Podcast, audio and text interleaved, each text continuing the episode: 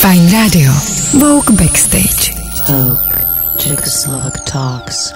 Nahráno v Napa Records. Vogue Backstage, druhý díl, moje jméno je Ondřej Cikán, naproti mě sedí Andrea Běhounková, šéf redaktorka Vogue Česká republika. Dneska vlastně prohazujem role oproti tomu prvnímu dílu. Většinou se budu ptát já a Andrea bude většinou odpovídat. Tak eh, přeju hezký odpoledne. Dobré odpoledne, Ondřej. A rovnou se do toho vrhnem. Co dělá šéf redaktorka Vogue Česká republika? Momentálně natáčí podcast. Kromě Aha, toho? To je vtipná odpověď.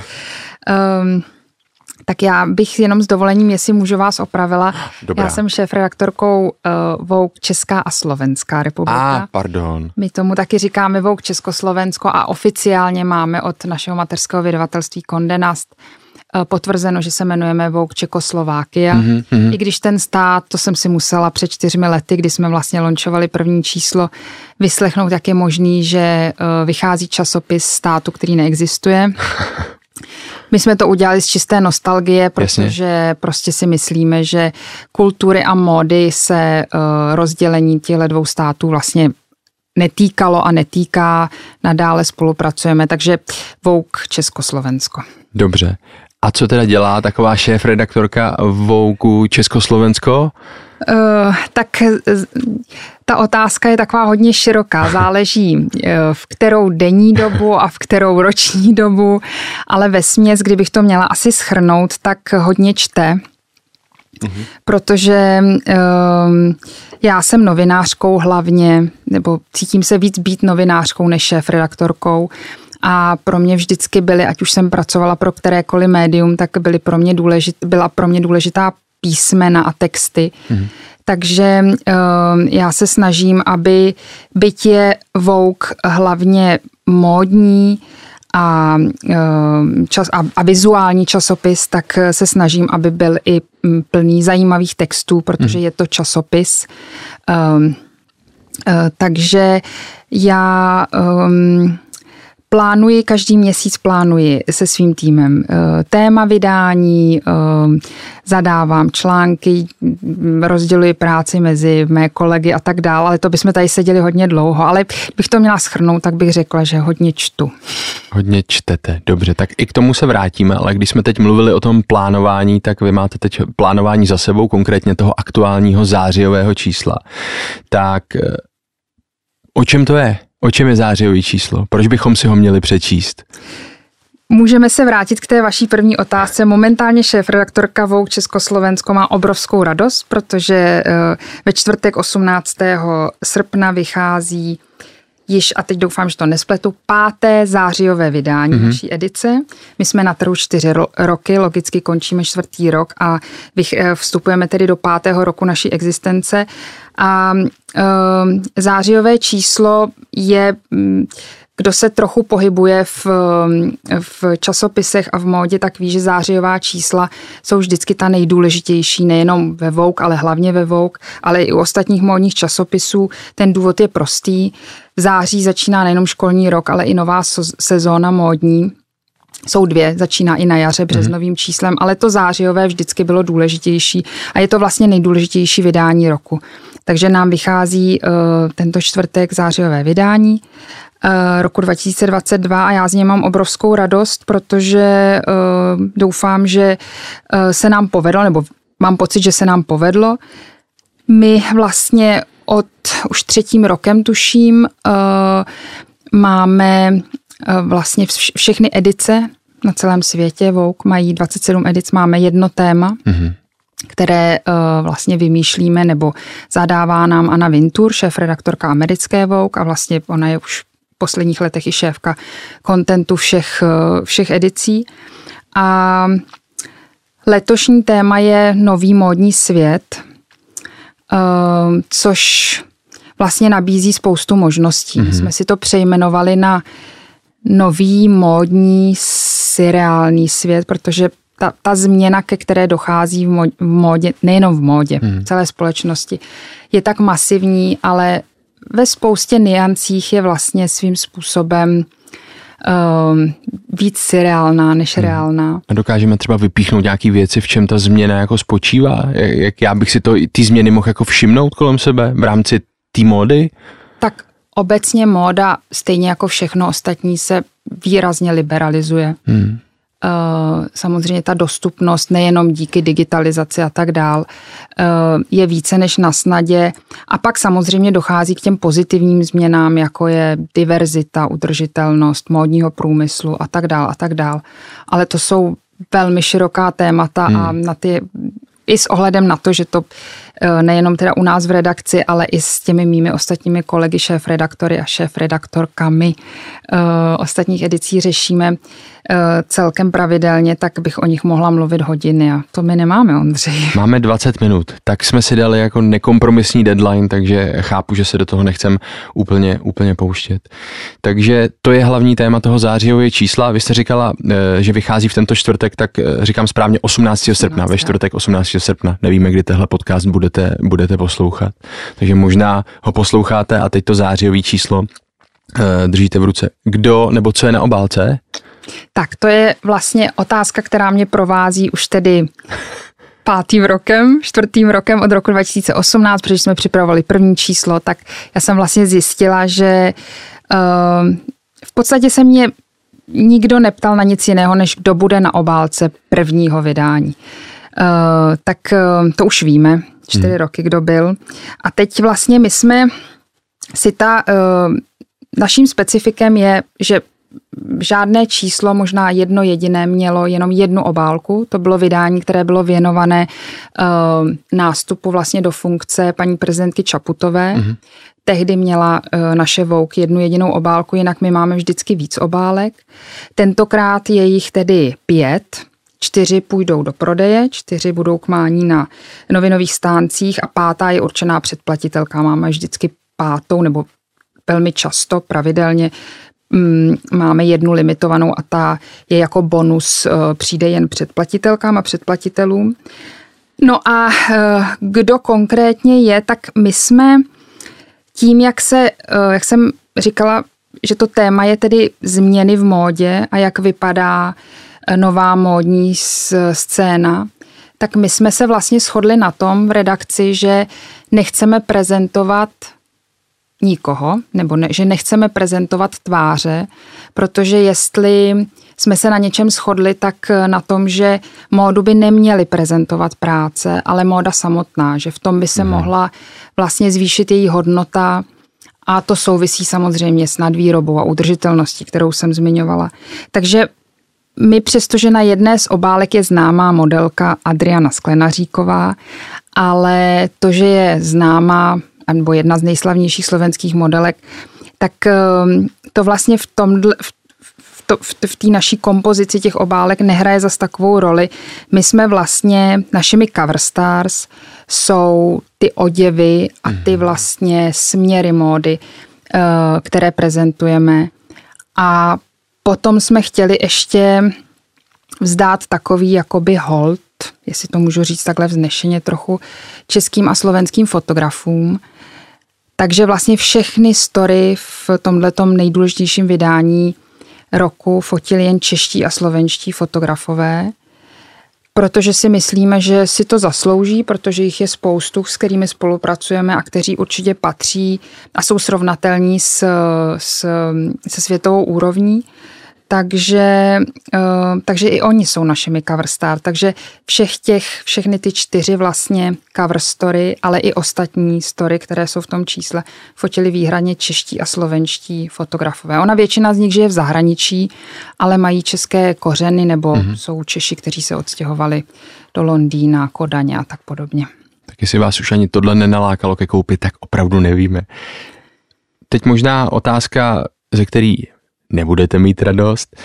Jak je těžký vlastně pro časopis uspět v dnešní době, protože víme, že ta doba je extrémně rychlá, lidi chtějí konzumovat eh, audio, video a ideálně během jako pár sekund a přece jenom, když si vezmu ten časopis před sebe, tak asi s tím e, budu trávit nějaký delší, kvalitnější čas. Tak museli jste se nějak adaptovat, přizpůsobit, jak je reálně pro e, módní časopis, pro Vogue, těžký uspět v roce 2022? Je to těžké, ostatně jako je v současné době všechno, ale na druhou stranu je to paradoxně možná i lehčí, mm-hmm. protože Um, vy jste to sám zmínil v té otázce. Ono, um, já nevím, jestli ten čas je kvalitnější, ale my vám vlastně přinášíme něco, co vás může odvést někam a dát vám informaci, kterou vám vlastně nemůže dát uh, sociální síť a tak dále, protože ten obsah je zpracovávaný logicky, svědčí péčí a dlouhodobě je víc kurátorovaný, než jsou třeba, eh, než jsou třeba eh, různé weby a, při, už ani nemluvě o příspěvcích na sociálních sítích. Takže my se snažíme pečlivě vybírat protože ten prostor je omezený, tak pečlivě vybírat, co eh, v tom časopise našim čtenářům nabídneme. Snažíme se, aby tedy, jak jsem říkala na začátku, aby tam našli kvalitní texty, Eh, my spolupracujeme s řadou eh, spisovatelů, autorů. Nejsou to jenom takové ty rychlé novinářské články, aniž bych teď eh, to myslela jakkoliv pejorativně vůči jiným kolegům, ale a podobně jsme na tom i s vizuální stránkou. My spoustu věcí, která vznikají pro e, naši edici, jsou třeba analogem focené e, Eh, snímky nebo celé story. Takže to jsou věci, které třeba na digitálních platformách nemáte šanci vidět, ani si prohlížet. A samozřejmě já stále věřím v to, že nezaniknou knihy a časopisy, kvalitní časopisy taky nezaniknou, protože právě zase, jak jste to zmínil, vám dají jinou emoci a prožitek, protože uh, si můžete sednout a můžete se chvíli zastavit a můžete si listovat, můžete si tu pasáž číst dokola ať už v knize nebo v časopise, což si myslím, že všichni potřebujeme v té dnešní zrychlené době. Možná ještě víc než kdy předtím. Možná máte pravdu. kolik, Kež bych měla pravdu. Kolik lidí dělá Vouk Československo? Dokážeme to spočítat? Dokážeme to dát dohromady? Do, určitě dokážeme. Já myslím, že teď nevím úplně přesně, ale uh, my jsme malinká firma vydavatelství V24 Media Ehm, za vydavatelstvím stojí jeho zakladatelka a vlastně ehm, majitelka paní Michaela Zívold a nás je dohromady něco kolem 35, mm-hmm. tuším, se vším všudy.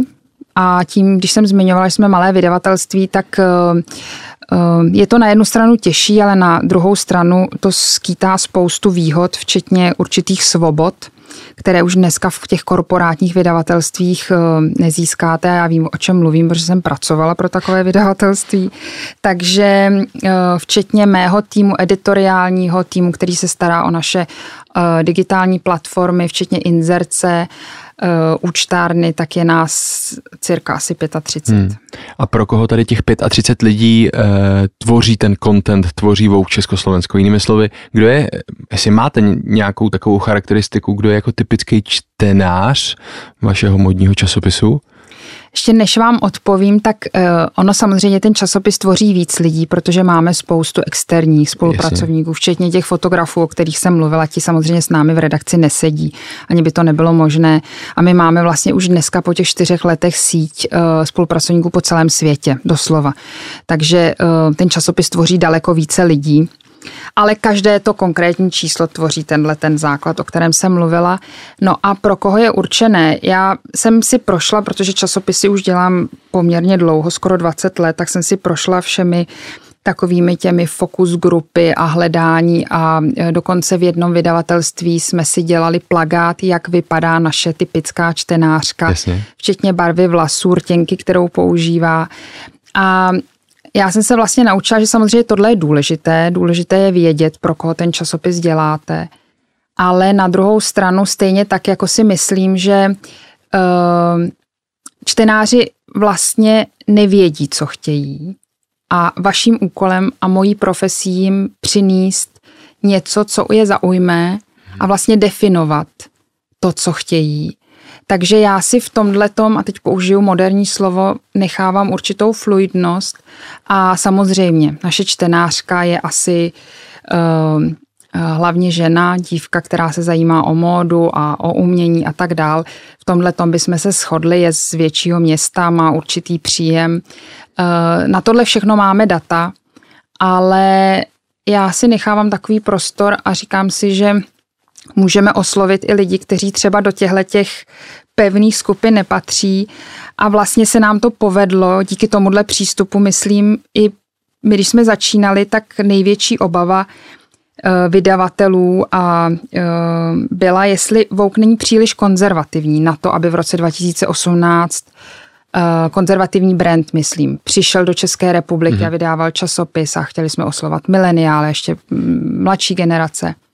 A my paradoxně dneska, nebo paradoxně, my vlastně dneska máme největší vlastně tu skupinu čtenářů mezi asi 15 a 30 lety. Hmm a oslovujeme úplně mladé lidi, u kterých byste právě čekal, že časopisy je nezajímají, ale zajímají. Hmm. Je to pro ně jakési retro možná. OK. A myslíte, že to je ten hlavní důvod, nebo co myslíte, že je ten klíčový důvod, že zrovna tady ta skupina těch mladých lidí jako si vezme uh, tu vaši módní bibli, vezme si ten časopis a přečte si ho? Co, co jsou pro ně ty hlavní benefity? Proč myslíte, že to dělají? Tak určitě, určitě je to ta značka. Já si myslím, že ta značka je furt ještě ohromně silný brand a záruka určité kvality a my samozřejmě hmm. máme jisté jako guideliny, které musíme dodržovat a tak dál.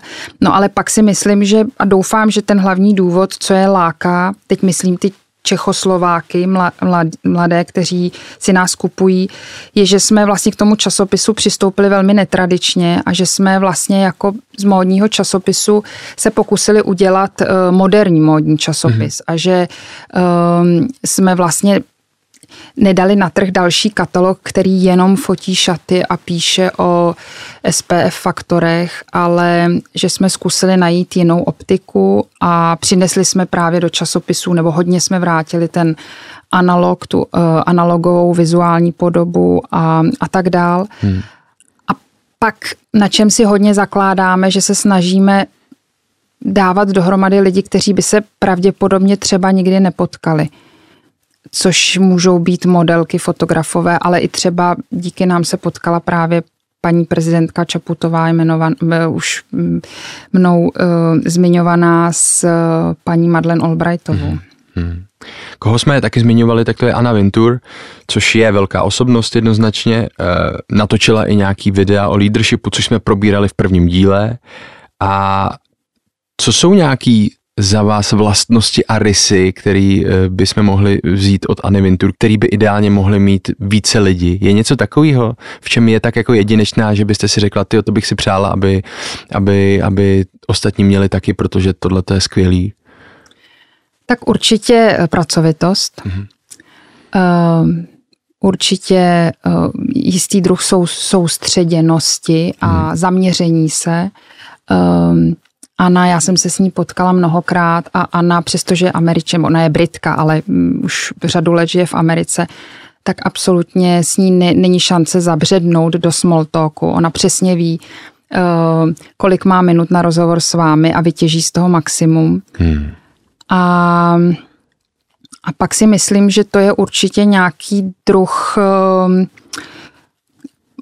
já nevím, jestli můžu říct ctižádosti, protože ctižádost má dost často jako negativní konotaci, ale já to myslím v tom pozitivním smyslu, že má potřebu ty věci posouvat neustále dopředu.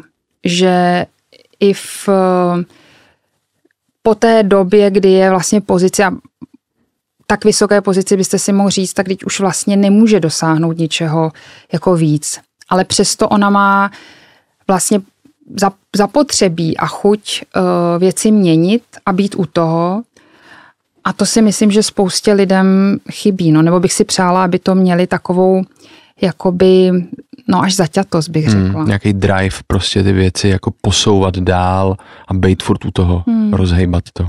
Zaťatost je možná nejlepší zaťatost. slovo, byť taky nezní úplně jako pozitivně.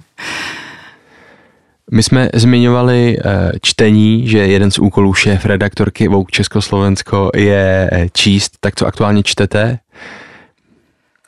Uh, tak já mám vždycky, myslíte knihu? Myslím knihu, tak. co byste nám doporučila. Leží něco na nočním stolku teďko u eh, vás? Neustále, aktuálně? já mám rozečtený několik knih uh, um, permanentně, ale uh, kromě toho, že teda č, teď čtu uh, říjnové vydání mm-hmm. Československé Vouk, tak uh, mám rozečtenou novou knihu od Pavly Horákové, Srdce Evropy.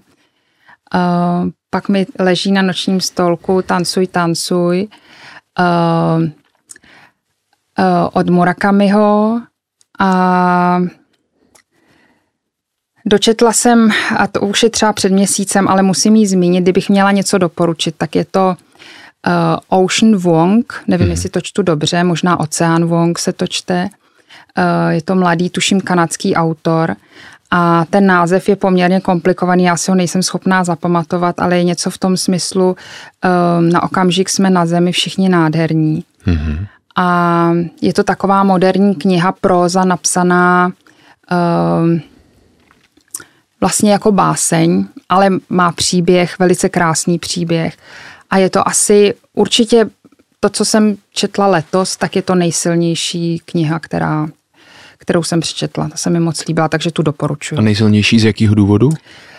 Um, je to ten jazyk, ten je velmi takový jako uh, jiný a svérázný a zároveň jako velmi krásný.